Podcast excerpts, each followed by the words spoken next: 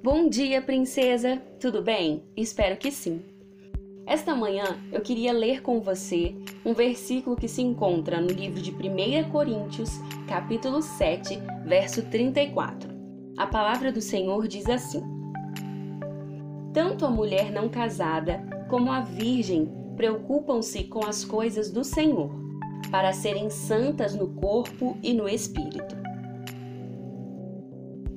Em sua primeira carta aos Coríntios, Paulo orienta as moças solteiras que dediquem seu tempo às coisas do Senhor, que se preocupem com as suas coisas, para que os seus corpos sejam santificados e vivam pelo Espírito. As mulheres solteiras têm mais tempo e disponibilidade do que as mulheres que têm casa, filhos, maridos e carreira para cuidar. Mas será que as solteiras tem separado parte do seu dia para se dedicarem ao reino?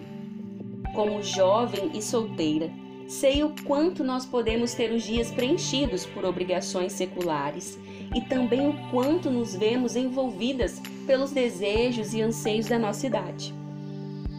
Muitas vezes nos preocupamos mais em pedir a Deus amor e um relacionamento dos sonhos do que nos dedicamos a uma vida espiritual, santificada e de trabalho para o Reino.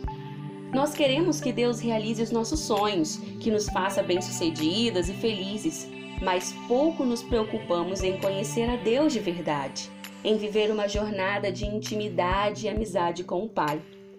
O mais importante, menina, não são as histórias de amor que viram filmes, porém a história que você pode viver ao lado de Deus se tornando filha legítima e se portando como tal.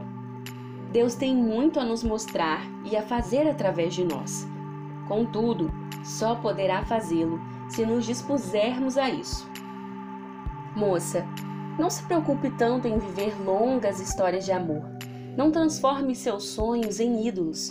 Busque primeiro o reino, porque todas as demais coisas da vida vos serão acrescentadas. Mateus 6:33. Princesa, crie objetivos, metas e sonhos. Você tem liberdade para fazer isso. Porém, dedique-se em primeiro lugar ao eterno. Valerá muito a pena. Amém? Tenha um dia abençoado e até mais.